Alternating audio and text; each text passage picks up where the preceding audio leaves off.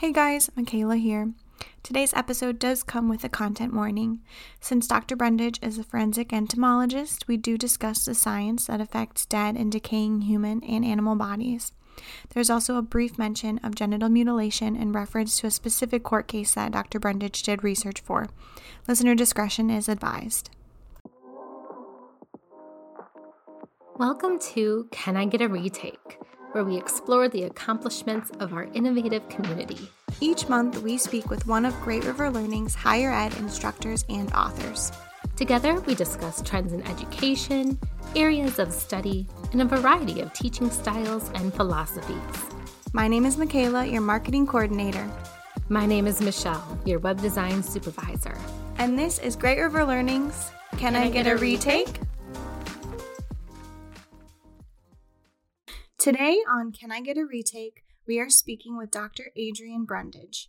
Dr. Brundage is an assistant instructional professor and assistant director of the Forensic and Investigative Sciences program at Texas A&M University.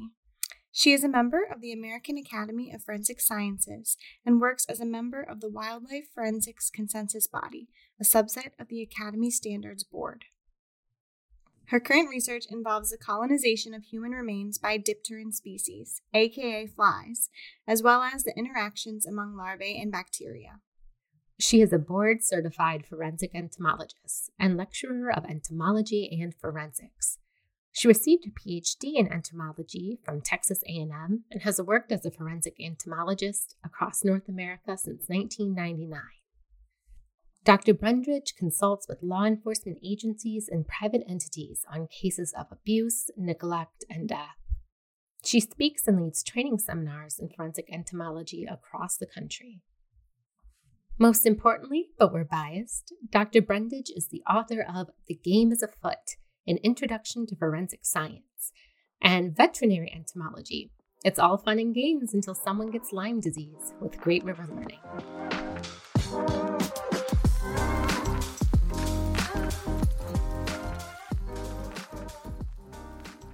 So we have a question. You know, our podcast is called Can I Get a Retake? Just kind of a call to some questions we get from students throughout the year. so we wanted to ask you Have you ever been asked, Can I get a retake? oh, that is a constant, a constant question. it's, uh, yeah. Um, I try to build in in all my questions uh, or all my exams here's all the extra credit and here's all the stuff. But that is pretty much guaranteed. The first question I'm going to get in my email, first question my office hours after an exam or a quiz, or I don't know, after an eclipse of the sun. It's always going to be a question. And I even have my frequently asked questions. The answer doesn't matter. Yes, every day, all day, every semester. All right. Well, to jump in, can you tell us just a little bit about your background and you know how you got into teaching and at Texas A&M where you are now? So um, then I'm Dr. Adrienne Brundage. I'm a board certified forensic entomologist, and so I do expert witness testimony and casework and all that. And I have this firm belief that if you know or if you can do something out in the world, you should teach it because then you are actually helping those who want to do it. And so it's, and also I get a little rankled at that whole if you can't do teach phrase. And so now I'm taking it, being petty about it. But uh, so because I do entomology and forensics, that's what um, I love teaching. And uh, I started at A&M. I actually got my PhD there starting in 2008. Uh, before that, I was at San Jose State University. So I got my master's and then was hired on as faculty teaching biology, microbiology, um, or botany, whatever they needed, basically. And then um, before that, I had my bachelor's at um, at Cal Poly San Luis Obispo in California. So I moved out to Texas for the PhD, and I was faculty one semester and then a PhD student the other for a couple of years uh, until they found a full time faculty to teach uh, the classes I was teaching. And then they just hired me full time after I graduated. Uh, and I'm now the assistant director of their forensic science program. And uh, I teach the most students, it feels like. Yeah. So I've just sort of never left. They gave me an office, dug in like a tick, and I'm never leaving. Um, can you tell us a little bit about what forensic entomology is for Sure. curious listeners? Yeah. So this is the use of insects to help solve crimes. Any science can be a forensic science as long as it's associated with the court of law. That's all forensics means is associated with court. So as a forensic entomologist, I went that route because one, it's the best subject in the world and it combines the two things I love most, forensics and entomology. And who knew that was a real thing? So you know, I found out about that in the 90s. Uh, but um I yeah, it's it's the use of insects to solve crime. So I get called in whenever there are bugs of some sort or closely related organisms, uh, either on a body is where I primarily do most of my work, uh, either on a dead body or on dead animals or living for that matter, or if there's insect in food or in um, somebody's house or something. Whenever there's a lawsuit happening, that's when I get called in. And I can tell them what I can. But my number one question is how long has this dead person been here or how long has this dead animal been here? So I tend to specialize in wildlife. That's animals because there's not a lot of people doing that. So I get called in by a lot of um, nonprofits, ASPCA, that sort of thing. If there's been animal abuse by police departments, by the federal government, that sort of thing, asking how long has this been going on. And so I can look at the size and age of the insects and calculate approximately how long they've been feeding on that animal or body. And then that can equate to the time of death or the time of neglect or whatever it is. So, when you're asked by mm. investigators to help, like what does that look like? So, what are they sending you and what are you specifically doing to sort of test for those things? It depends on the case. Sort of a typical case, say I'll be called in by whomever. This can be detectives from the police department. It can be, you know, nonprofit, a vet, a um, private investigator, a private family if uh, they needed something. Assume it's just an investigator uh, at a, a police department and it's a dead person. What they're going to do is they're either going to have me come out to the crime scene if it's close enough, but it's usually hot outside. And so I don't want to. so they just send me the stuff.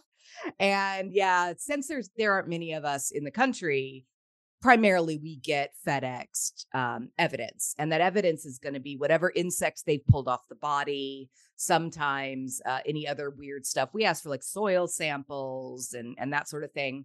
I also get the uh, um, case file and photos and anything that they deem important and um, the medical examiner's report especially is important and so then i identify the insects down to species and what's neat about these bugs is they are decomposers so they're the reason we're not knee deep in dead things all the time you know remember back to your basic bio it's that whole nu- um, nitrogen cycle the nutrient cycle in the world we're just a big bag of carbon and nitrogen, water, minerals. And once we're done with it, it gets released out into the world for every other living thing to take it on.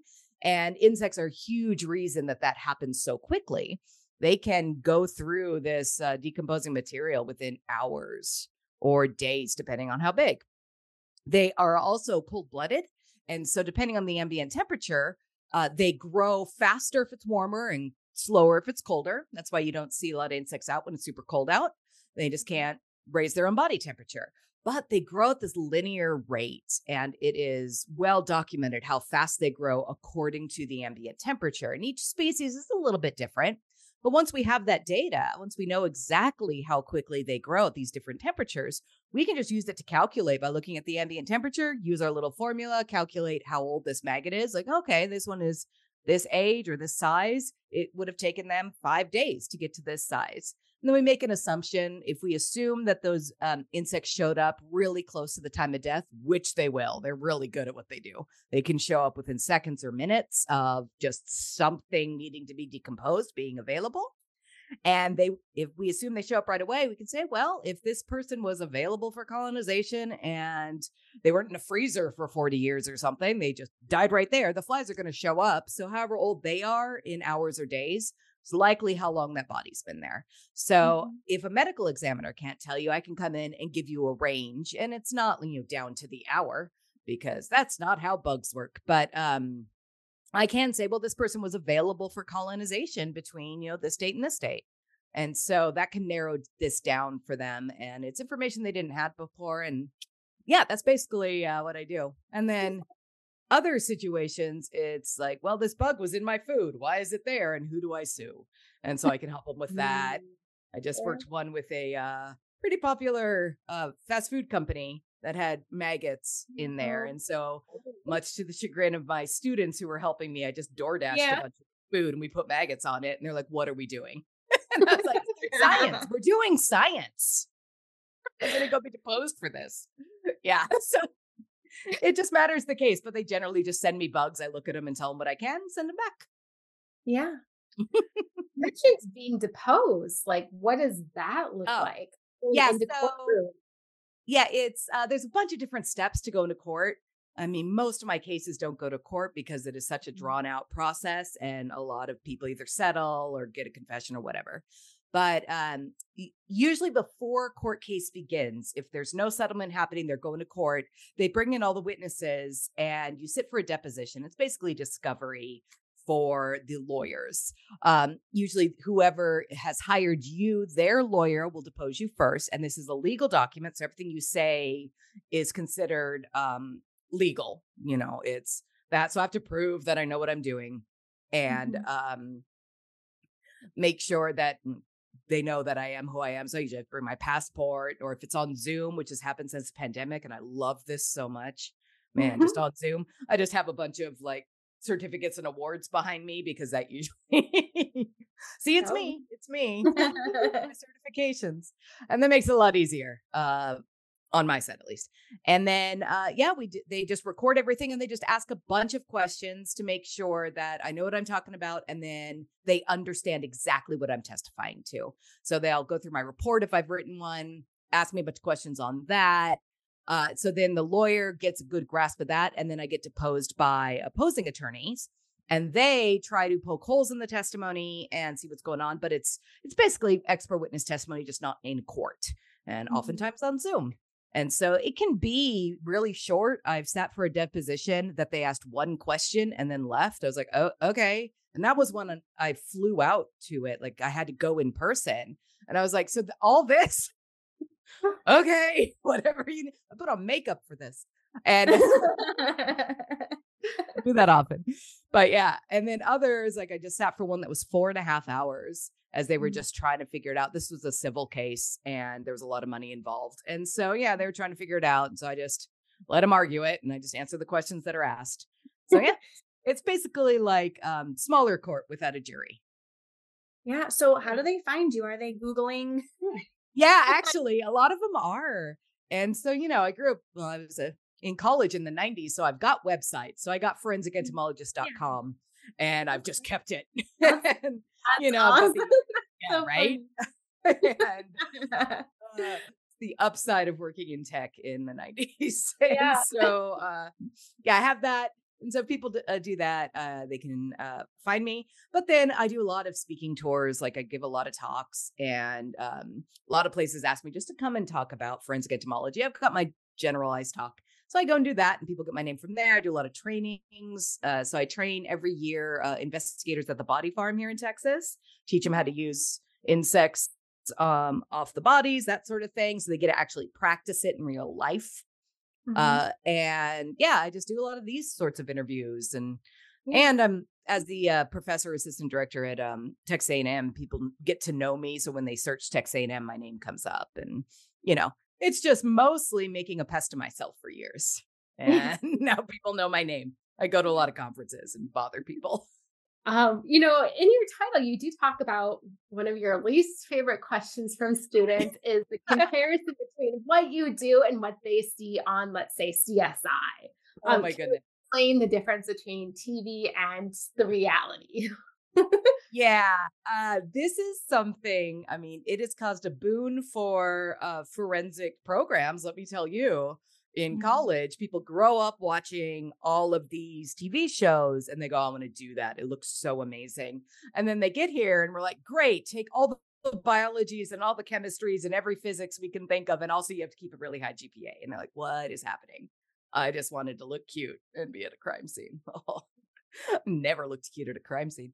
But they uh yeah, it's TV is TV and it is there for entertainment. And if you were to televise exactly what I do on a case, it involves playing an audiobook at double speed and putting my face in a microscope for three days. Like that's what I do. And then I read some papers and then I type a bunch of stuff. That is not exciting for TV.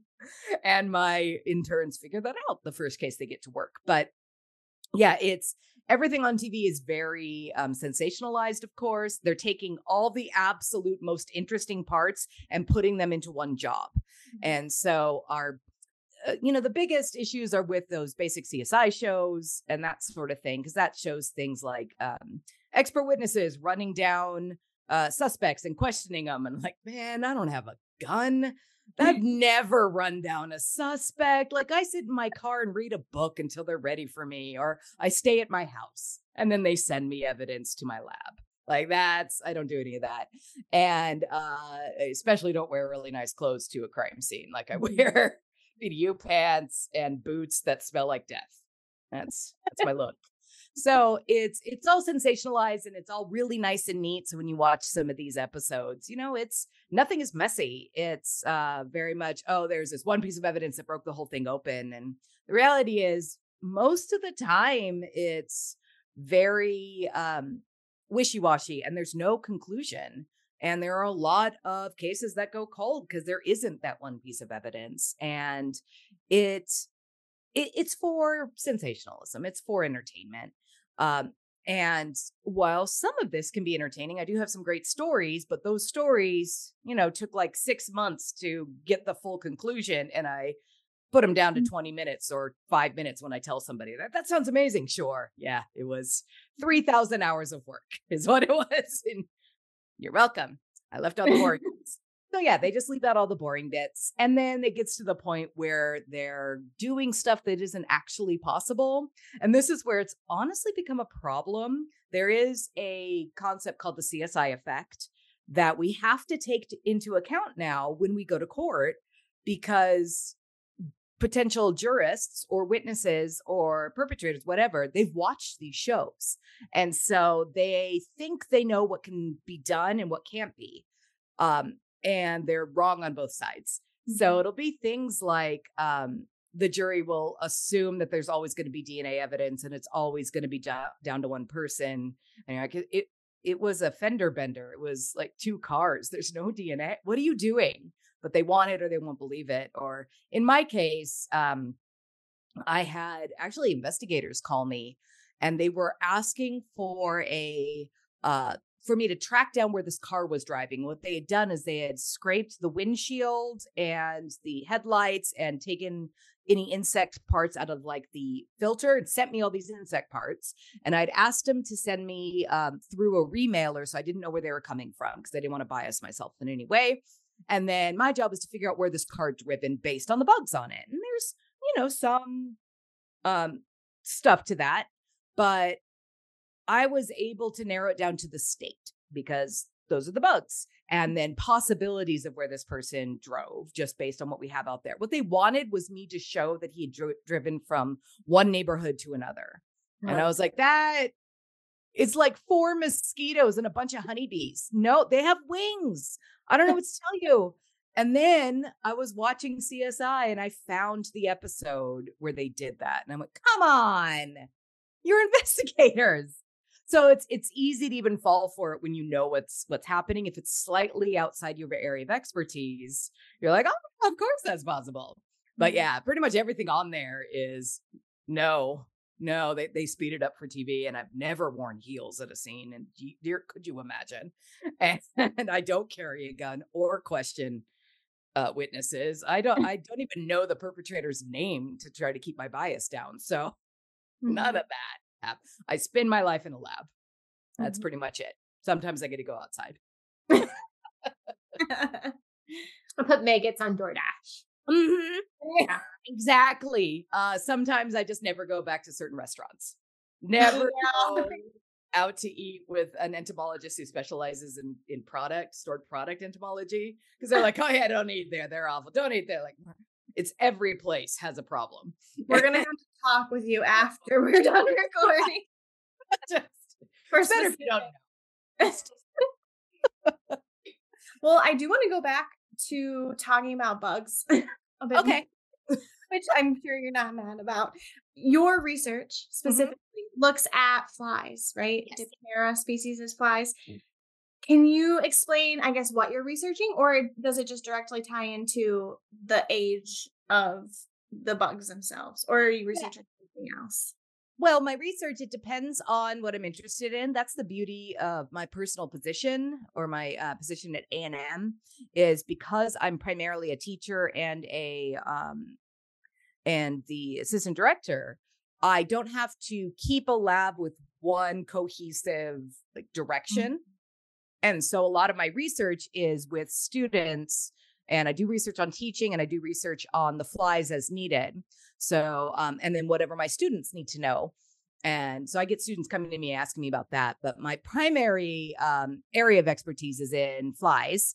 And I did a lot of research and am doing a lot of research on the um, how flies know one that things are dead because that's fascinating to me and then i noticed that they show up on bodies or on on things that are dead in en masse and there's a lot of information out there about competition and cooperation such in large groups in uh, insects and other animals and it seemed a little weird at first why would I see thousands upon thousands of flies on something dead? Because that's what we call an ephemeral resource. It's going to go away. So that's a massive competition. And so looking into it, it's they feed as a large maggot mass and they have what's called exodigestion. So instead of like taking a bite and swallowing, they puke up their guts and let it digest outside and then they soak up the uh, um the digestive products, I guess you would call it. And that is much more efficient in a huge number than it is with one or two. So when a fly shows up, it makes sense that they would want as many other individuals to come in, be about the same age, so they could all eat together and be very, very efficient, get the most food quickly, uh, rather than you know try to keep that whole body for themselves. Um, and so what they do is when a female lays her egg, she lays them in these clutches of about 300 eggs all glued together so they're safe, but they're covered with bacteria. And that bacteria will uh, multiply super, super fast. And other flies can cue in on that bacteria and actually figure out how old the eggs are that have been laid by hours. And so if they're within about eight to 10 hours of each other, they're all laying on top of each other. So I've seen out in the field in some of our stuff, bodies that have these egg clutches that are the size of softballs. It's like 40,000 individual eggs in there. And I know that because I counted them and research. And so softball size thing. But then there comes a point where no other flies come in. It's like they're repelled. And sure enough, that bacteria has changed enough that the flies coming in going, oh, my, my babies are going to be way too young. They won't be able to work with these. They're going to outcompete. And so they go find another body awesome. But then there's a species of fly that is cannibalistic and predatory once it gets older. So it actually likes to um to come in a little bit later because it wants those sort of young-ish maggots, but you know, not too much older than them, so they can't run away. So they come in about 12 to 24 hours after these and they use the bacteria. And then they take advantage of the big maggot mass when they're super tiny, but when they get older, they just start eating everybody that they run into. And it's an amazing thing. So that was my major research. Mm. and that was super fun. And then I figured out how to get rid of those bacteria on the eggs because some of these flies we use as um, medical maggots. Mm. And so they they eat decomposing material on a living mm-hmm. animal or person, and it's better than surgery on these really large wounds and you can do it in places where there aren't hospitals. And so the problem is is if you put eggs on there you're bringing in all that bacteria and you can cause even worse problems. So we try to surface sterilize them, but most of the chemicals we use kill most of the eggs and then, you know, you're wasting a lot of time. So I figured there's got to be a way to do this better. So I tried a bunch of those and then I just went looking through the closets and I found that Lysol, just over the counter Lysol, will uh, leave us with a 90% hatch rate and kills 99.9% of the maggots on there or the uh, bacteria on there. So the maggots are fine. I mean, it's it was made as a douche originally, I learned for science. And so it's tissue safe. And I guess nobody wanted to be piney fresh, but th- so you can use that and surface sterilize the eggs for super cheap. So that was part of my research. Mm-hmm. And then now I'm looking at um, how quickly insects show up on bodies in various areas. And I'm trying to do a survey of forensically important flies in a bunch of different places. Uh, for the past several years, I've been down in uh, Trinidad with a couple of uh, students on study abroads, and we've been surveying the forensically important insects down there under a bunch of different circumstances, and then seeing how they react to different things in uh, material.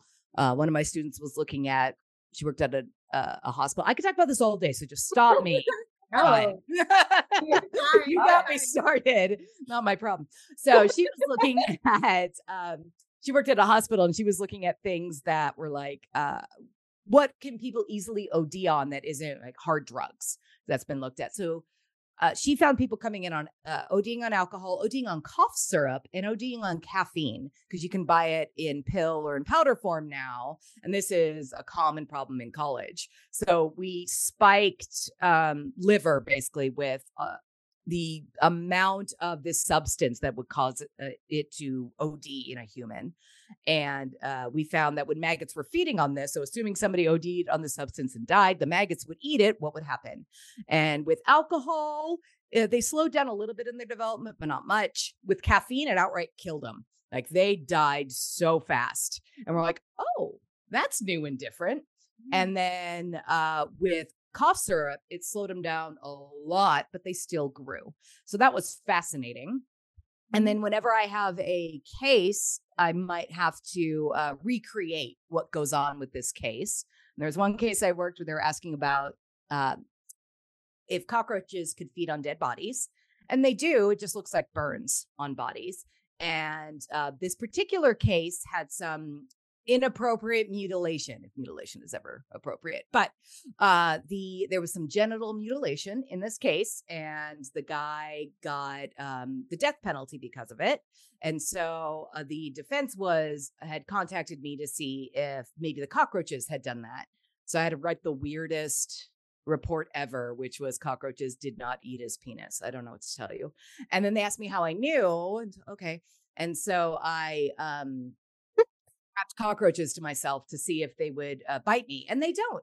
And so I just wore those around for a couple of days, and then I got a student to help me. And uh, yeah, cockroaches don't bite you like that. And so now we know. So it's really whatever needs to happen, I just do, and it's it's really fun. there were so many things in there. So I so. parse through it. Yeah. I'm still thinking like, where's the CSI episode where they let cockroaches like if your life could be a CSI yeah. episode. yeah. fascinating. Um I mean, you kind of answered part of the question we had, which is like, what implications does your research mm-hmm. have for oh, solving? Oh, yeah. Yeah. So, there you go. yeah, I think yeah, the beauty about research is, and this is what I try to teach my students, is it's just a way of thinking about the world. Mm-hmm. And with scientists, you make an observation like, oh, that thing happened. And there's a bunch of eggs on this body. Uh, why? And you just learn to ask the question why over and over and over and over again. And you get really annoying about it. And my students kind of hate it when they first get there because they'll ask me a question and I will make them try to think through the answer. Mm-hmm. They'll come up with an answer. And My next question will be like, well, why? But why about that? Why about that? And they're like, ah, like I know, right? it's annoying. But then we go and look up the answer and see if it's there. You just go read your papers and you read your research and all that. And if nobody has answered the question, then you get to. Let's figure out how.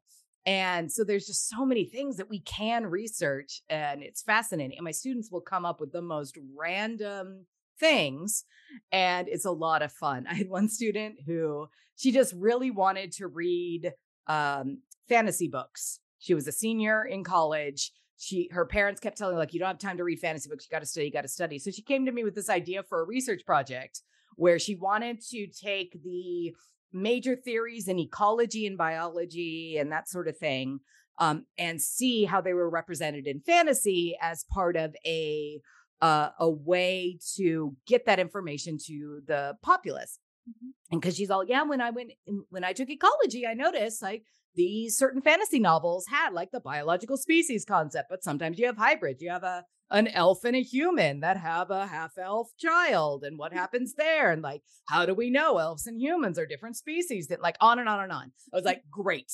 And so we just went to the library and got a librarian involved, and then my student went home and read just so many books. And I had more videos of her parents coming in. She's like, it's for work. It's for science. I'm writing a paper. And she got to read every book she wanted that semester. It was the best paper. And the librarian loved it. And it was actually a really fascinating study. And then I had to read for work. I mean, Right. I had to help. It's it's my job to read these new books. So yeah, they can come up with the most interesting things once they get used to this sort of stuff. And I love playing around with that. Right. Well, so okay, I was gonna go back to maggots again, but only because one of the questions we had was how many maggots do fit in a five gallon bucket. But oh it- my god, yeah. was that the same as the you know ones that you counted before? No, it was way, way, way, way more. Oh my god! Way more. So cranky about it. So yeah, whenever evidence gets sent, uh, we have to put eyes on all of it. So if they send us too little, we're pissed. If they send us too much, we're angry. You know, so like mm-hmm. have to be very specific. Only send us yes. five hundred or however Oh many. my god, yeah. I don't need this many. But then someone will send me just like a ladybug. I'm like, thank you. I Right. did work a case like that. I, I have photos of this body with maggots all over it, and they sent me a ladybug. I'm like, okay. now this is the opposite of what I. All right. I don't know. The ladybug was there. Is my report. I don't know to tell you. Yeah. So it's. uh I don't need too many. I don't need too few. I would like around uh 300, please. Thank you. So you're also a member of the Wildlife Forensics Consensus Body, and you talk about that a little bit in one of your chapters. Yeah. But how are wildlife cases different from humans? Are we talking about different species, or yes. Yeah? Mm. t- well, just yeah. Yeah. elaborate. So with yeah, with wildlife forensics, it is animals, all of them. And that means you have to know more about the actual animal in addition to the insects. With human cases, you know, it's we're the same species. So body temperature the same, approximately the same size, we age the same, you know, we can figure out how to um you know, what drugs might be in there, where they might be, if they're clothed or not, et cetera. With animals, it's a bit different. And um, since the body size can change, so you can go from the tiniest, like tiny as like um, mouse or lizard or something, to an elephant, and that decomposition is going to be very, very different. So with these really small animals, we get different flies that show up on them, and there are certain beetles that will actually take the entire body and bury it and keep that resource away. Because on small animals, that competition is a real thing. Like you can't get forty thousand maggots on a mouse you know and so they handle it very differently uh, and then you know in dogs we tend to see it uh, about the same and that tends to be what i i get called in on is is dogs because they're so um, ubiquitous uh, but there's also different insects that show up on um, them when they're alive and so knowing the lice or the fleas or the ticks or whatever else that prefer dogs and cats and companion animals and then if we're looking looking at um ooh, amphibians and reptiles, they decompose very differently. So because they're so prone to water loss, they will like shut up all their um external holes or eyes and, and whatnot. And flies can't really get in there unless they were uh, injured beforehand. And so there's a whole bunch that you have to know. And we have to be able to tell different species of animal apart. That was part of what this um, this wildlife forensics body did was it was several years ago. There was one document we had to write on what is a species, which is sort of the basic question in all of biology. Like, You mm-hmm. can't just answer that. We don't have a single answer that works for literally everything. And so we had to determine how are we going to define an animal species in court. And mm-hmm. that took forever because it's it's so hard to really figure that out, but it had to be written in a way where lawyers and jury and judge could understand it and that made sense to the scientific community and that we could apply across the board. And so that's that's how a lot of these um, recommendations or all these uh, uh, rules come into being. Is it's just a committee of people talking about one particular thing for what feels like the rest of our lives. That's really interesting. I Yeah. mean, especially like I honestly, even just the first thing you said, which was animals have different body temperatures. Yeah. It's something that I didn't think about, but that would obviously impact so many things. Oh yeah. When I work then- my ISS cases, these are the uh, um, cases where maggots show up on a living body. So if you have like a wound and maggots get in there, you know that's how we figured out about medical maggots. But it's still a thing that happens. Doesn't happen too often anymore on humans, but still pretty common or more common than we'd like. Uh, but it happens a lot on animals, of course, especially like long-haired dogs because you can't see the wounds. And Mm. again, flies are good at what they do. You get the right species, though, they fly right in, eat just the dead stuff, and then leave. And so it actually helps keep the person or the animal alive and helps keep them healthy. But um, if I get, say, uh, case on a bedridden human, very common in um, bed sores, Mhm. I can figure out how long they've been there based on that person's body temperature, because that's the ambient temperature there the the maggots are experiencing. Dog body temperature is much higher uh, any other animal, they're going to be different. So I have to go and figure out what that dog temperature is. And because I didn't go to vet school, uh, when I first did this, I had to reach out to a bunch of vets and make sure I was correct. I wasn't just making something up or yeah. looking at the first hit on Google or something. And that's going to be different for every other animal out there. And so it it significantly affects that. And when I'm saying something like this, the when I'm giving a report on myiasis, they're asking how long has this animal or human been neglected? You know, because they had to have a wound, it had to go septic, and then the flies had to show up. Even assuming they showed up as soon as that wound got infected, that's still long enough to get a wound and not be treated. Mhm. And so it's a really important thing to get right. And so I have to be very, very careful. And I'm often as conservative as I possibly can be because I don't know what the situation is. Mhm. And I had better not go out on a limb because that could mean the difference between going to prison or not for somebody Yeah. or having that animal put down or not or whatever. And so that's a big issue. And so yeah, it's everything is different and it can significantly affect the outcome. And they're high stake impl- high stake implications. Yeah. Mhm. Absolutely. And that's that's what I try to impress upon my forensic science students is I don't care if you think this is sort of the silliest calculation or whatever. Somebody's life is literally going to be in your hands. Mhm. just whether it be their freedom or a massive fine or going to jail forever or whatever it is, uh, you are will affect their lives. And so you had better do this right, Mhm. no matter what. So I don't care if you think it's boring, do it right anyway. and don't be that person and don't be a gun for hire and say Yeah. whatever somebody wants you to say because I will come for you. I do like a part of your textbook where you say you hope some of your students will answer the question, what do you do with I'm a forensic scientist? yes. Um, so what are the different career paths that are available to these Oh man, Oh, it's so. I mean, our classic forensic scientist is working at a crime lab, and that is the you know the people who are analyzing the evidence and giving out those reports and matching DNA and all those sorts of things. And um, that is what a lot of my students try to do. But then we can also go into the actual crime scene investigation. So you're the one at the scene collecting the evidence, and depending on where you work it, you could be the CSI and forensic science uh, scientist analyzing it, or you send it to the lab. It just depends on the size of the place you're working. So there are some places where it's, hey, you are the CSI and the forensic scientist, and also the secretary who checks some people in, and then sometimes you do these twelve other things because it's such a tiny place, you know. So forensic scientists are pretty good about um, multitasking and being able to do a lot of things. Yeah, but then you can go to be an expert witness in whatever field. So, like, I went on to entomology. In order to be board certified for that, though, I had to get my PhD and I had to do several years of internships or um, training under entomologists. Then I had to send in a packet to the American Board of Forensic Entomology, and then I had to sit for a 12 hour exam to prove that I actually know what I'm talking about. And I have to re up every five years. And this is the same uh, type of thing that pretty much every other board certified forensic expert has to do. So for anthropology, they have to do the same basic thing like fingerprint analysis, uh, microscopy, uh, engineering, whatever. Any science, you can be a forensic scientist, and there's probably a board that governs it.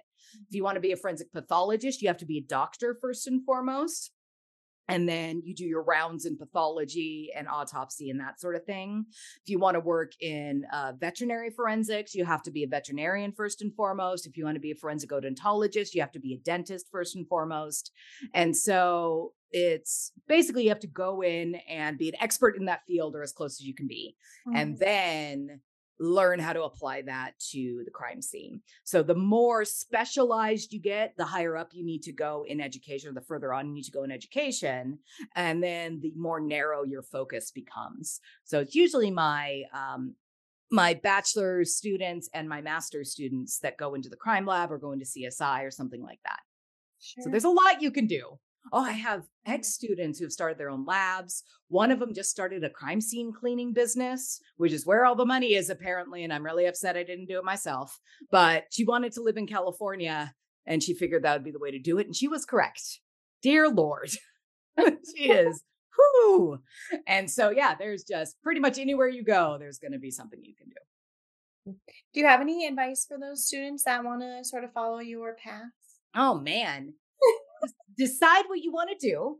Yeah. Uh, I mean, because again, it's if you want to be an expert witness like an entomology, you got to plan for a PhD. Oh, yeah. You know, if you want to work at the crime scene, uh, I would suggest doing um, things like chemistry and biology and physics. Chemistry is especially important in crime labs.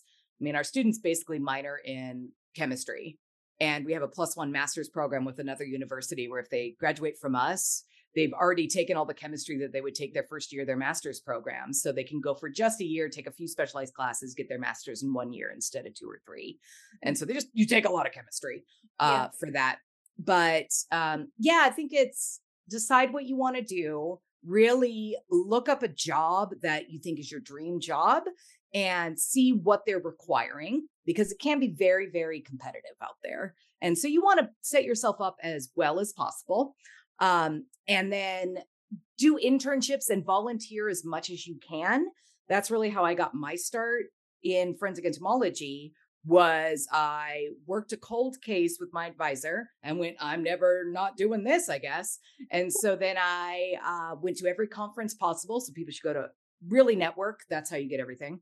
Uh, yeah. Go to all these conferences. And that's how I met some local PD and the local medical examiner. And then I just made a pest of myself. And I just called them and bothered them. One whole summer I just spent hanging out in the waiting room of the medical examiner's office, being like, if you have bugs, let me know. And I just had a lunch and a book. And I think they just felt sorry for me. And that's how I did my first independent case. They didn't even really need it. They just got tired of me eating a sad sandwich in the waiting room. And then, um, so then that's how I got casework. And then I just started giving talks everywhere and volunteering. I did a lot of volunteering. And so that's how you get to know people. Mm-hmm. Uh, and then um, know that there isn't any one way to get where you want to go.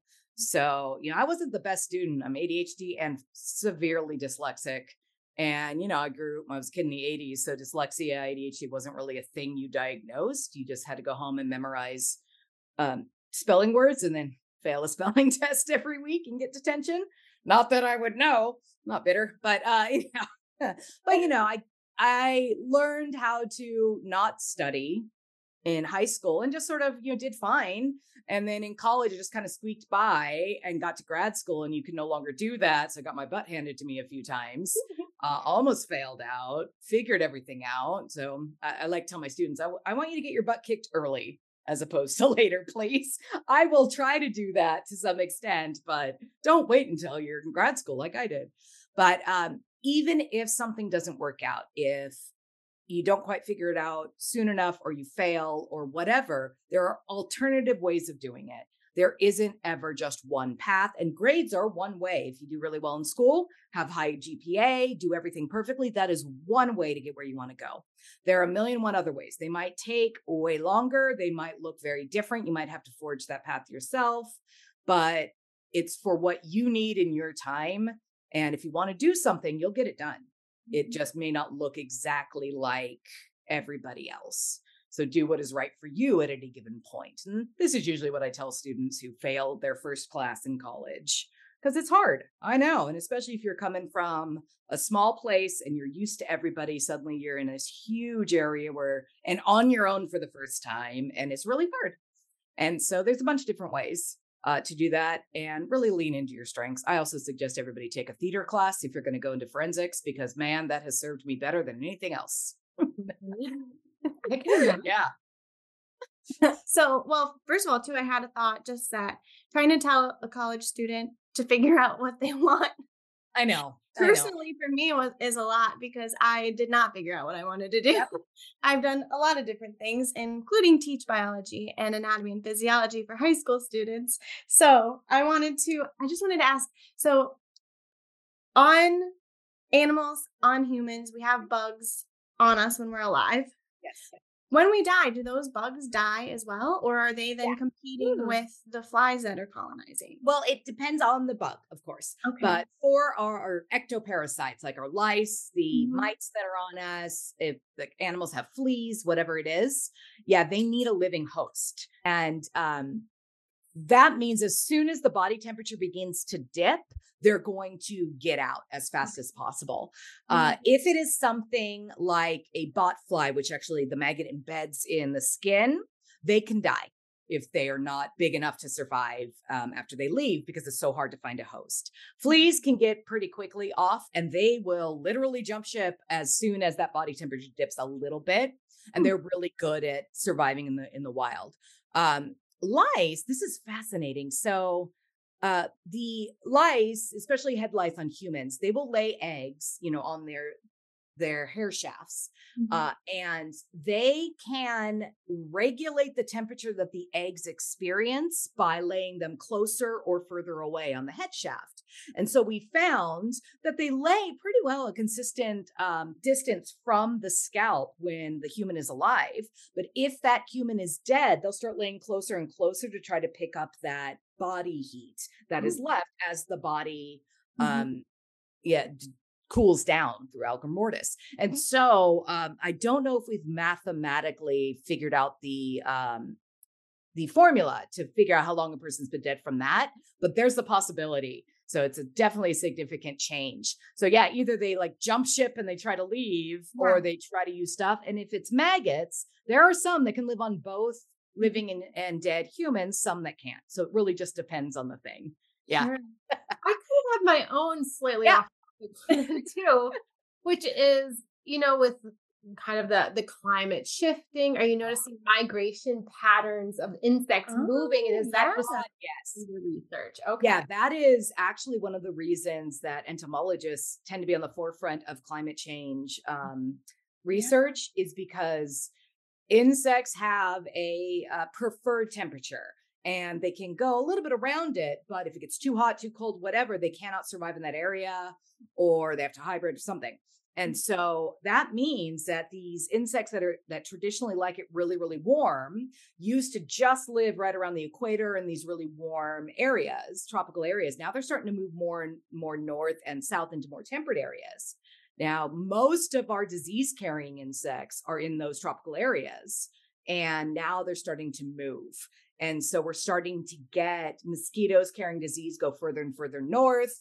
We're starting to get ticks, the same thing like Lyme disease. We're watching this really closely because Lyme disease is spread by the host animals as they carry the ticks. So it's officially spread by ticks, but you know, they're tiny and they can't really run that far. But if they get on a deer, say, they can go super far.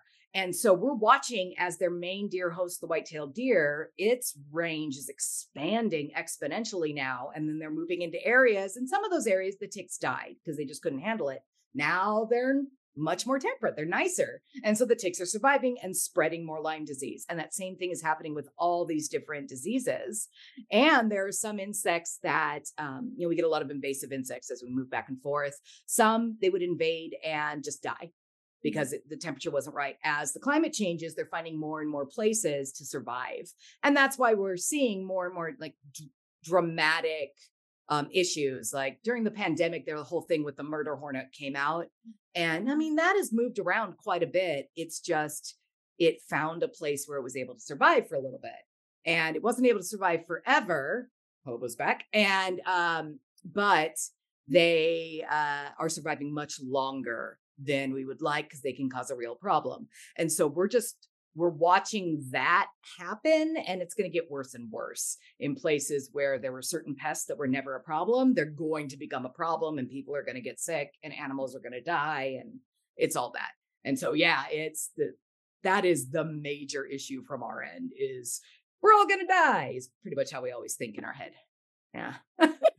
We're fun at parties same here. I mean don't they call malaria like humanity's deadliest killer for yeah because yeah because there are so many people in um you know the malaria belt that area where the um, people are susceptible and there's a reservoir host in animals and the mosquito lives and we have the disease. I mean, it used to be endemic here and we got rid of it. And every once in a while, we do have a local we do have local transmission of that disease because we have the vector in the animals and the humans and everything. Mm-hmm. But yeah, it's it's primarily in places where all those things work together, which tend to be clustered around the uh, equator and other warm areas. As we're getting further and further north or further and further south, they're going to move because they mm. have wings. They're good at it and yeah it's we're starting to see that area expand and that's why everybody was uh, freaking out mm-hmm. years ago about this all the entomologists were like we're oh no oh bad no mm. uh, but then it's also why that that rna um, vaccine that was developed for covid we're all excited about because there's so many viruses that mosquitoes carry or other insects carry that we haven't been able to get a vaccine for because of a variety of reasons that might be fixed with this RNA stuff. And so things like dengue fever, uh, we haven't been able to do a vaccine over that, and the RNA looks super promising. And so we're super excited about that because that's even deadlier than malaria. And uh, as climate change comes in and they expand, we're all going to get it. And it's called breakbone fever for a reason, and we don't want that. We're yeah. against it in general. So yeah, there's all manner of things that go into it. It's crazy and terrifying and exciting at the same time. Right. This yeah. is why we all drink. We drink a lot.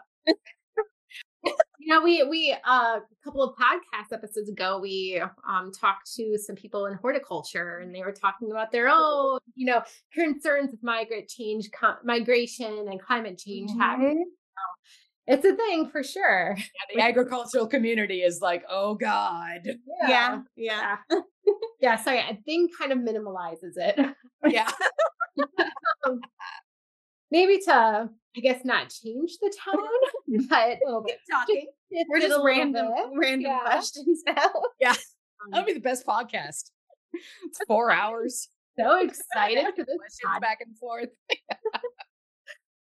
Um, well, you know, you do have a chapter called True mm-hmm. Crime Buff, Buff Chronicles. Yes, and I do. You do, as, as someone who has extensively researched real life crimes, what particular true crime kind of fascinates you? Oh man. um I personally like the stuff that is has some unusual aspect to it. I mean, if there's an entomologist involved, of course, I'm always gonna mm-hmm. be on board with that. But if something is unusual, um, I like that a lot. Uh, like I was glued to my TV set for that uh, the Darrell Brooks trial this past fall because he represented himself, and I teach an expert witness testimony to pre-law students, and like that is a uh it's like a a case of don't do this. Mm-hmm. Oh my God. But it was amazing. And there was so much interplay there between the judge and the prosecutors and the uh, defendant and all that. It was really fascinating to see all that, how that worked.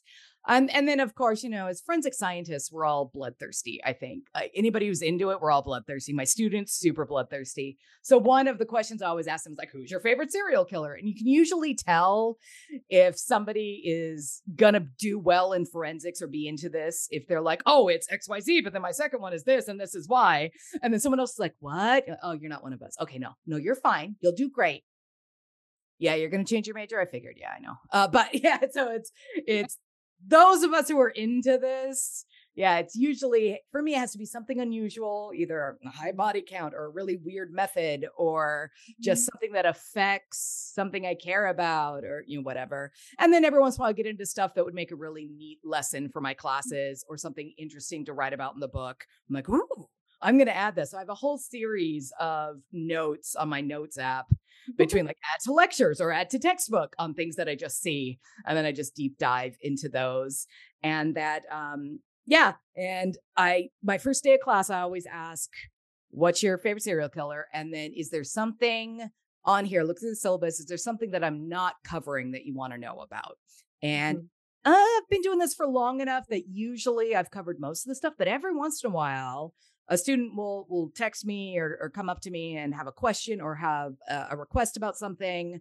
Or like last semester i had a student come up like you know my aunt was a victim of a serial killer. What now? You're coming to my office. Hi tell me everything. Like, and so and they love telling those stories when they're forensic scientists. Uh, mm-hmm. Otherwise, I just don't hear about it. So it really just depends on that. And then if it's something that would be really interesting to write about or to talk about, I really pay attention. And so yeah, that's how I get a lot of the content is just news stories. Like, ooh, mm-hmm. ADHD is pinging. I'm going to go on a quick hyper focus for the next two months.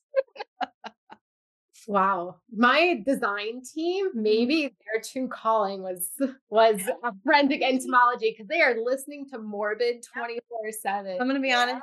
I do too. Yeah. Yeah. well, it's yeah, it's a certain red handed. I like mm. red hand. We're yes. talking about other podcasts it's a certain type of special, special person that loves this sort of stuff the way that we do. And yeah, it's I really think it's it's that intellectual curiosity and that um that need to understand what happened, why. It's that mm-hmm. asking the question why over and over yeah. again. And so most people who do this are pretty much born scientists. Like, why did this happen? But why? But why? Mm-hmm. And a lot of the uh the true crime buffs are uh, that. They ask that all the time. And you make the best scientists. So yeah, you two should just be scientists. What are you doing? Come take my class. Incorporate so many different types of science as well, yeah. right? Mm-hmm. You know, psychology, yeah. social psychology, but also forensic science, all different types yeah. of science. Literally everything. And it's just applied. Yeah. I mean, heck, we've we've brought in um, artists and things into the forensic scientists um, sciences for various reasons. And I mean, one of the most uh, called for ones right now is that facial reconstruction. So you have to be an artist in order to do it because you need skills, but it's that molding of the face from the underlying bones in order to give a face to, say, a skeletonized body. And artists coming to that are like, oh, I didn't know I could do this. Yeah. Oh my God, yes or uh yeah for life drawing or that sort of thing or um art theft is so freaking huge. So art historians oh, are in desperate need and like all manner of stuff like that. It's pretty much any anything you're into you, there's a forensic science for it. That's beautiful. Now that i'm thinking about it as well i'm actually reading a true crime book uh-huh. what are you reading? What are you reading um, it's a Louise Penny book, so it's fictional. It's not a. But what is it? What is it? Which one is it? I've read all of hers. Oh, it's only the second one. I just start. I just discovered her. So. Oh my god, it's so good, and so she has so many. I read, I read the first one, Still Life, yes. in two days. Uh-huh. Yes. now I'm on the second one. yes. Yeah, I read crime like there's no tomorrow. Like that's just I that is what is in my ears. Mysteries are my, where my oh. Yes, the silly little mystery, but also you get the the police aspect. Mm-hmm. So I like sometimes a recipe at the end or how to knit something, and that is the best. I make and poetry and right, so good, so good. Highly recommend. Anyway, well, and we were talking about a little bit about your book. You mentioned mm-hmm. um, what's something that like a student has suggested that you've added. Oh my goodness. Mm-hmm. Um, pretty much anytime I have a serial killer mention in there, I have that. Uh, uh, the forensic psychology sections, since I'm not a psychologist, it was really small, but I have a lot of students really wanting to go into that. So I had to do a deep dive into that. And actually, one of the chapters is a guest uh, author from a forensic psychologist because I wanted to make sure that the information was um, real. So I have a couple of chapters, one on, you know, like serial murder and that sort of thing, sort of the facts. And then I have it a chapter from the forensic psychologist from that perspective so that students know exactly what to expect and what to do. Uh, and then I have him come in and usually give a guest lecture as well when possible. Had students ask for uh, fire uh, mm-hmm. you know, again, I'm not um, a, I wasn't a fire expert. I did a lot of work on that lately, but somebody wanted to go and be a fire marshal and do that sort of thing. So I went, all right. So I wrote an entire chapter for them.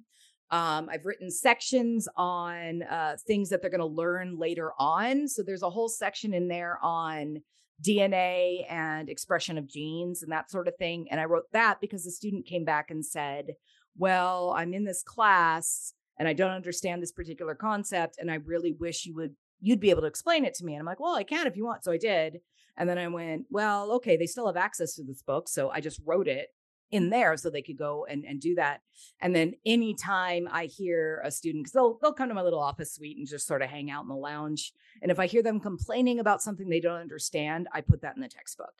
Uh, if it's something that I know they're going to learn in another class, that maybe that professor doesn't want to spend two weeks trying to get them to remember what they learned years ago, I'll put it in the textbook. And so I ask a lot of the uh, other professors as well what do you want them to know coming in? And over time, I've had professors come in and say, students didn't know this concept. They didn't understand what a model organism was. Like, okay. And then I just find a place to put it and it's in there. And then the other professors can all say, I know you know it because it's in the book because I watched her write it. Mm-hmm. So it's on this page. Go look it up. and so, yeah, it's really uh, pretty much anything I can put in there. And I do. Do you cover all of those concepts then in class too? Or is it more like a resource they can go look at? Uh, it's a little bit of both. So, yeah. the way that I've designed the text is I want it to be really broad background for everything I'm talking about. And then um, the idea is the students will read the assigned chapter, they'll get their first exposure to this entirely large concept, like say it's forensic DNA. Mm-hmm. Uh, and so I have a DNA chapter. I want them to read it. Uh, since I don't know what their background is necessarily in this class, I try to assume they don't know anything and I want to get everybody up to the same level.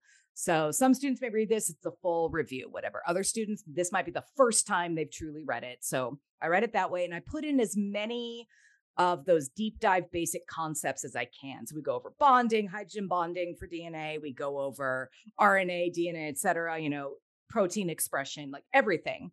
And then um, in class, I talk about the most important stuff for the class. And then that way they have this really broad background. And then I focus in on what is necessary in class. And we have a very limited amount of time.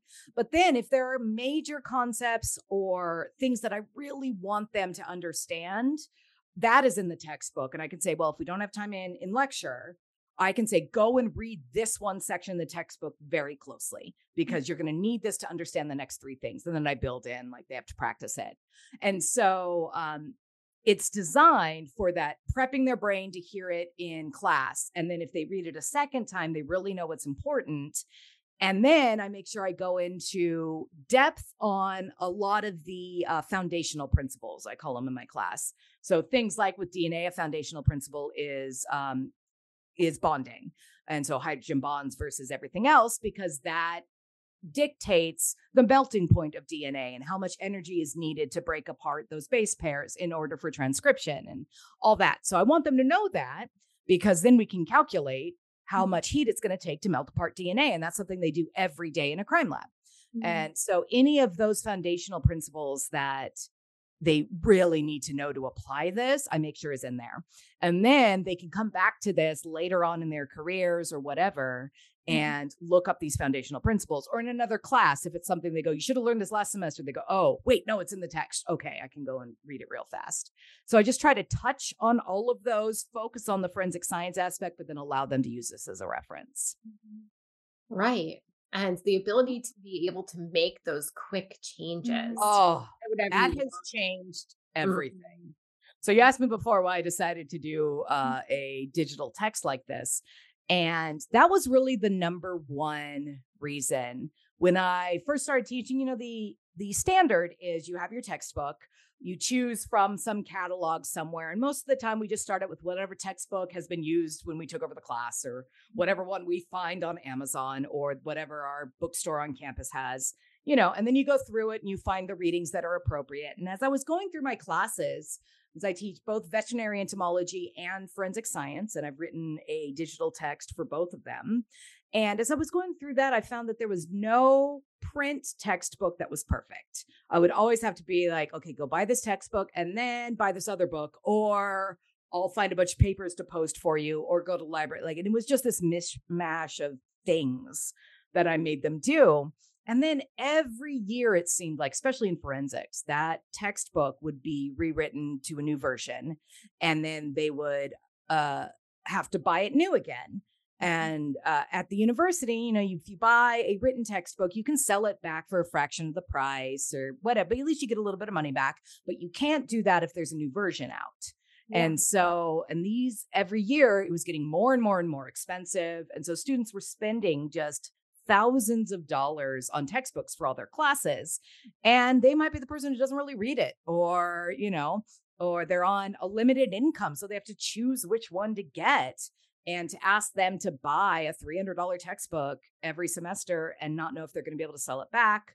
And if they're not going into forensics, maybe they don't want to keep it. Maybe they're just taking this for funsies. Or uh, if the the uh, world changes, then suddenly it's obsolete and it's just sitting there.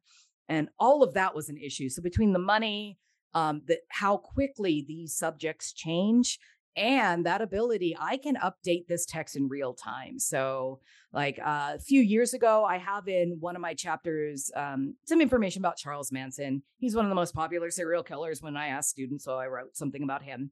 Mm-hmm. but um, he was in prison and one year he got engaged and that was fascinating to watch. So I immediately added that. And then the next year he died in the middle of the semester. And so, you know, like I had in that textbook, he's still in prison. He's up for parole this time. So I was able to go in that day and change it. He died on this date at this time in prison, you know, and so it was immediate real information that had just happened. None of that, like, no, this is an old book type of look. It's nope, this is new and it just happened and now it's there. And that change can happen within minutes. It's so fast. And so I love that. And then uh, the book is up to date mm-hmm. and students can keep it and read it forever. And then they'll get pushed any new updates that I give them. So even if they took it, you know, last year, two years ago, whatever, whatever is new in there now will be in their textbook.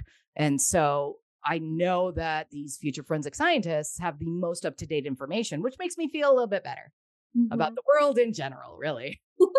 well, and not just the most up to date information about serial killers, but also oh yeah, everything. Date, right for all of the other different forensic science chapters yeah.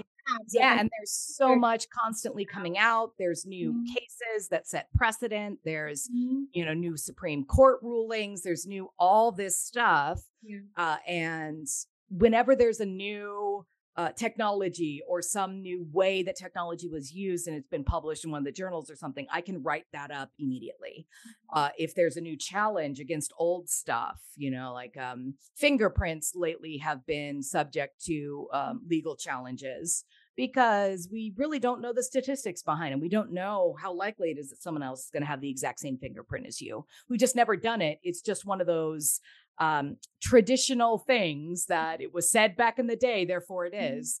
But now it's being challenged a lot. Mm-hmm. And there's a lot of crazy stuff going on around it. So I want those challenges to be documented so that students know where they stand and how to make this um, their evidence stronger when needed. And so, yeah, that sort of thing. It's really easy to change that. Yeah. And I love that. And that goes into the implications of your work. You know, people have mm-hmm. gotten the death penalty for outdated arson information. You know, absolutely. The, ability yeah. to change this on the fly is not only helpful mm-hmm. for the students, but potentially the people they're helping to defend. Mm-hmm. Yeah, exactly. And is if they have the best information, then they can do their best work. Mm-hmm. And yeah, there's just a lot of problems out there with um, you know incorrect convictions mm. or outdated information or incorrect uh, analysis of that information and then when that finally comes to light, now, you know, the state or the federal government or whoever are on the hook for that because they incorrectly incarcerated somebody and they need to pay for that. Mm. Uh, and so it's it's a lot of that going back and forth. And so yeah, it's one of those things where it's um, I do not want to train students badly. Mm-hmm. it's just a general rule of thumb. yeah. mm. um, Would you have any advice for someone who's starting to write their own material or their own textbook? Yeah. So the way that I wrote both of these books was um, I had to lock myself away uh, for several weeks to get it all done.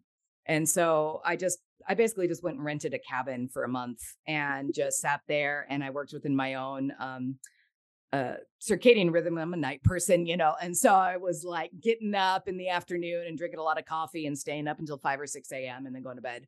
But that's when I would get my best writing done. I just had it set up where there was nobody around. You know, I brought my husband and my dogs, mm-hmm. and then I just focused on writing. There was nothing else to do. Um, and uh, so that got the bulk of it done for me. But what I did before that was I did a lot of prep. So I looked at how I was designing my classes and how I was designing the material and then thought about okay why am i teaching them what i'm teaching again i just asked that why question a million and one times and then i went out and asked the other professors what do you want them to know i asked previous students what do you wish you had known so like for my vet ento book I reached out to a bunch of my uh, vet students who had been in my class and then have gone on to vet school, reached out to a bunch of um, students who are now veterinarians. And I asked them, what do you wish you had known going into vet school about bugs or anything? And they gave me this laundry list. Mm-hmm. I went, okay, well, I'm covering at least that. I did the same thing in the forensics book. And then I went through and uh, thought about where do our students go. And so I checked the job uh, boards and said, okay, they need to have XYZ knowledge. Okay, let's make sure that's included. And then I have very strong opinions about things. So I added all that. And and so I just sort of created this outline of here's what needs to be in here. Mm-hmm. And what's nice about the digital text is I can use color photos for you know no extra cost. It's not like i have to find a good black and white photo because it's going to be printed. I can use uh, links to places. So there are places i link out to like youtube videos of stuff if needed. I can put in uh, custom graphics. So i did a lot of like graphic design on my ipad and i'm not great at it but you know it worked with shapes. So i could get the exact graphic i wanted um, or I could use pre-made graphics from other places, you know. Um, and I I was able to add all of that, and then there was no real page limit, so I could just write to my heart's content. and I've written other chapters and other things like in print media before, and a lot of times they're like, "This needs to be this many pages or less because it's going to be printed," and you're trying to cut down what you want to say. And as you know, I'm very verbose, obviously. And so my writing reflects that. I just don't edit that. So I want the students to hear this in my voice, basically. And uh, so I write the way that I talk. And um, that does not lead to very short material. and so this made, I could just write forever. And then as I was writing, I would come up with ideas. It's like, oh, I'm writing this concept. But for somebody to come in and really understand it, they need to know this other stuff. Like there's a whole chapter I have in there about statistics. And that wasn't originally on the plan. I was writing the DNA chapter and I was talking about, you know, it's a one in whatever 15 trillion chance or whatever it is now that someone else randomly has your DNA. And I'm like, well, how do we know that? Mm-hmm. Well, did the students know this? Oh, no. I'm going to write another chapter. So then I just like took a quick hiatus and wrote another chapter real fast, slotted it in, and then went back. And then as you're writing, you can refer back to those chapters. Like, I know what I wrote. I just wrote it. So, yeah. And so that made it really, really flexible and really, really nice. Uh, yeah. So it's that sort of thing. Plan it out as much as you can. Um, you can take whatever time you need to do your due diligence and figure out what needs to be out there. But remember, you're the expert and you're writing this for your purposes. So I wrote it specifically for my class. This is what I want them to know. Therefore, this is what they're going to know.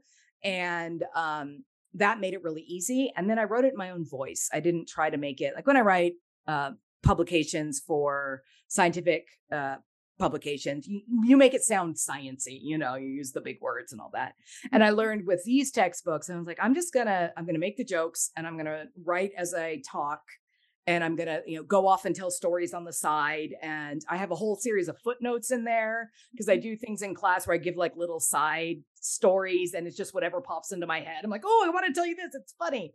Mm-hmm. And so those I made into footnotes, and that works really well because it doesn't interrupt the flow, but students can go and get my jokes and mm-hmm. there. And there's one chapter I'm in like a, a footnote fight with the uh, guest author, and that was funny for us. And then the poor editors are like, "Uh, do you want us? Do you want this in here?" I'm like, "Yeah, no, it's fine."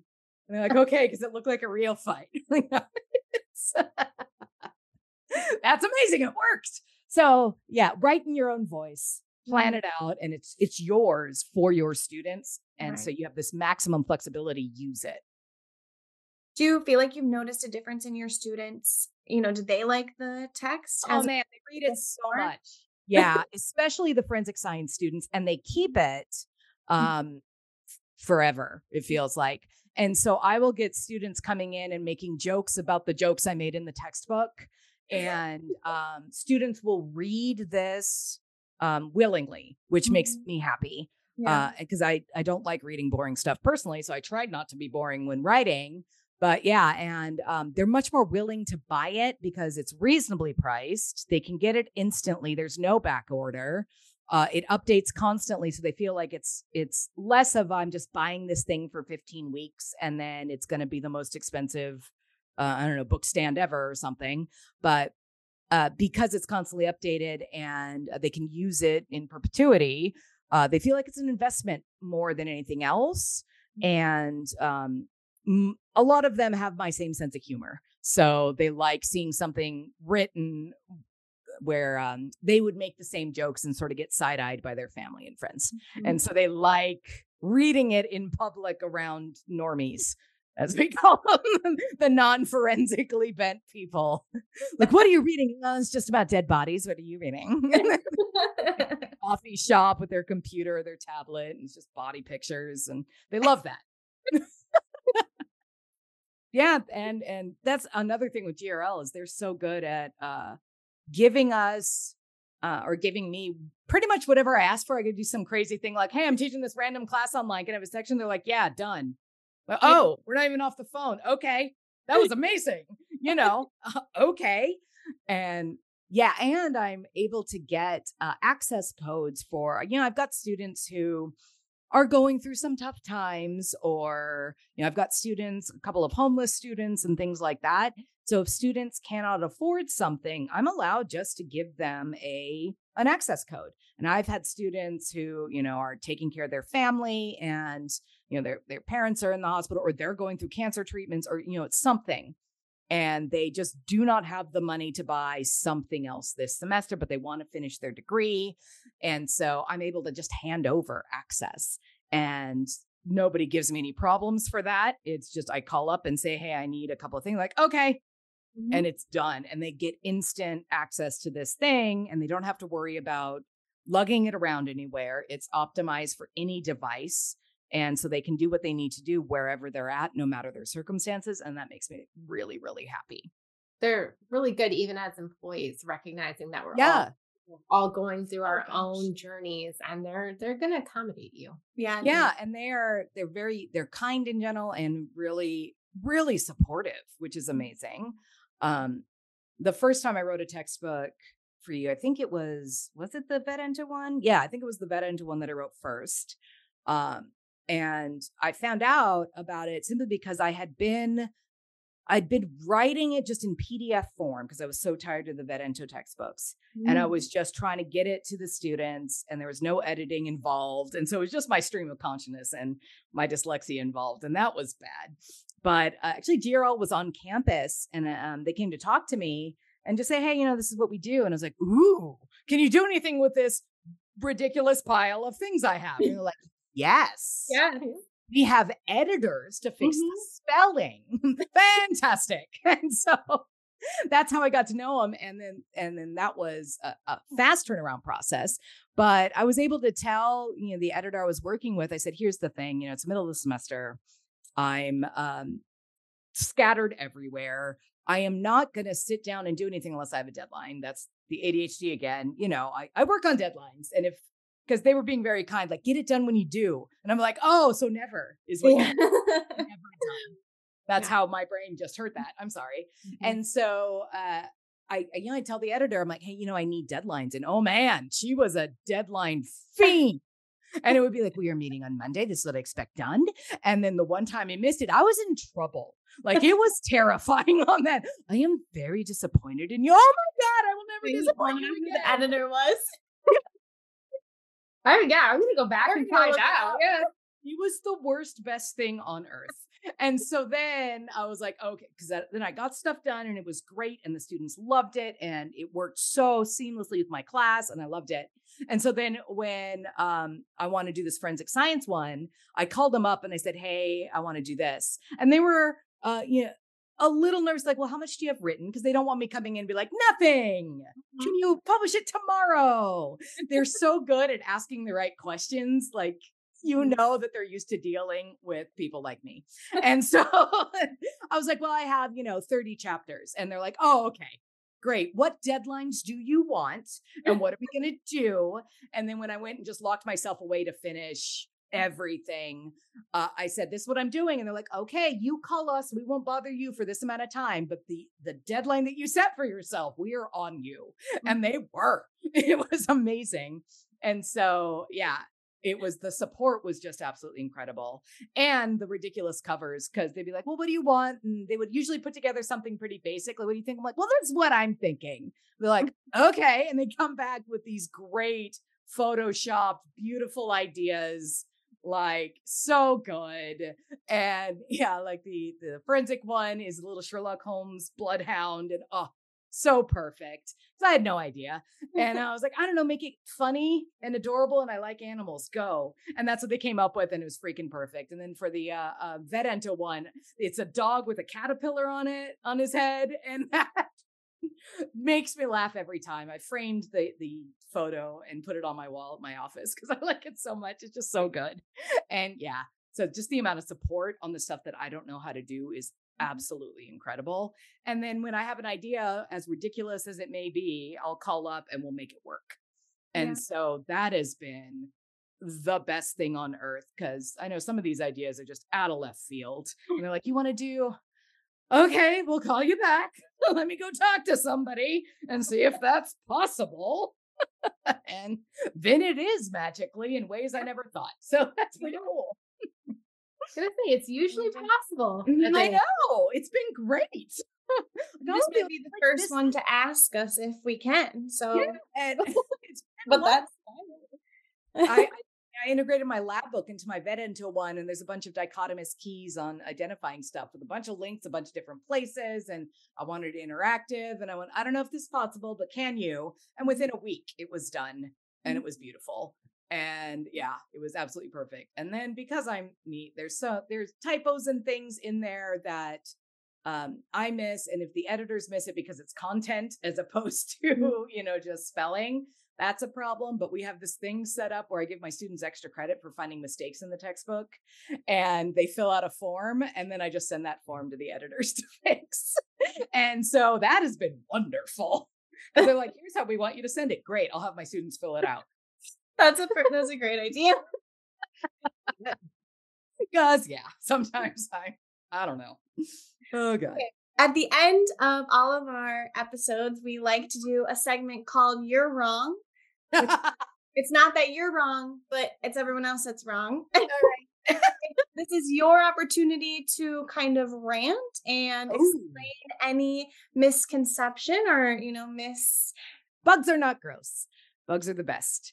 Uh, and we get a lot, I get a lot of people who are scared of insects for some reason or another, or they only like butterflies. Butterflies are boring. I mean, they're pretty, it's fine.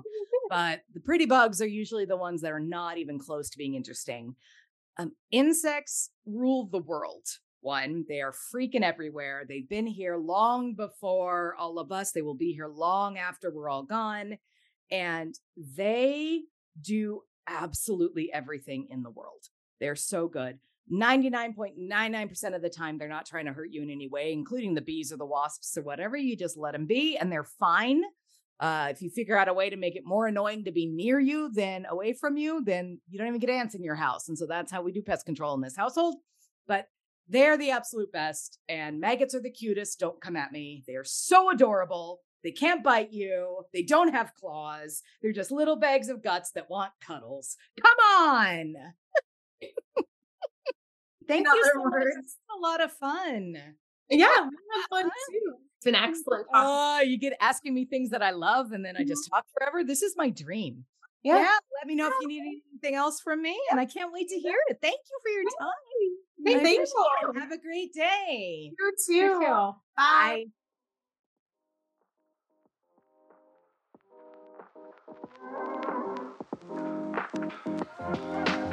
Thank you,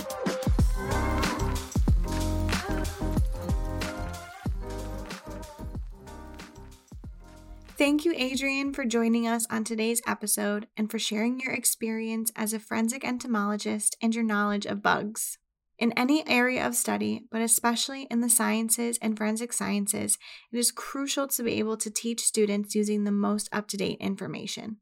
As research and our understanding of forensic entomology evolves, it's important that you're able to make rapid changes to your textbook to include those new methods, data, and case studies. It also shows a commitment to your students, ensuring that you include relevant and interesting topics in your textbook that will help them as scientists and professionals in their future careers.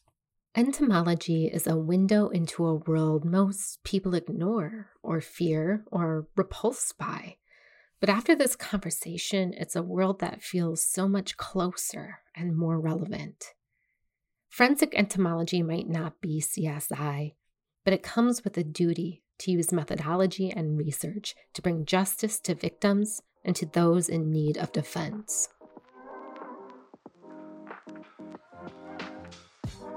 Can I Get a Retake is hosted by Michelle Manaman and Macayla Albee. The show is edited by Maggie Christensen. Artwork for the podcast was designed by Michelle Manaman. Our intro and outro music was created by Coma Media. If you enjoyed this episode and you'd like to support the podcast, please subscribe, share, rate, and review the show wherever you listen to podcasts. To join the conversation, you can find us on Instagram at Can I Get a Retake.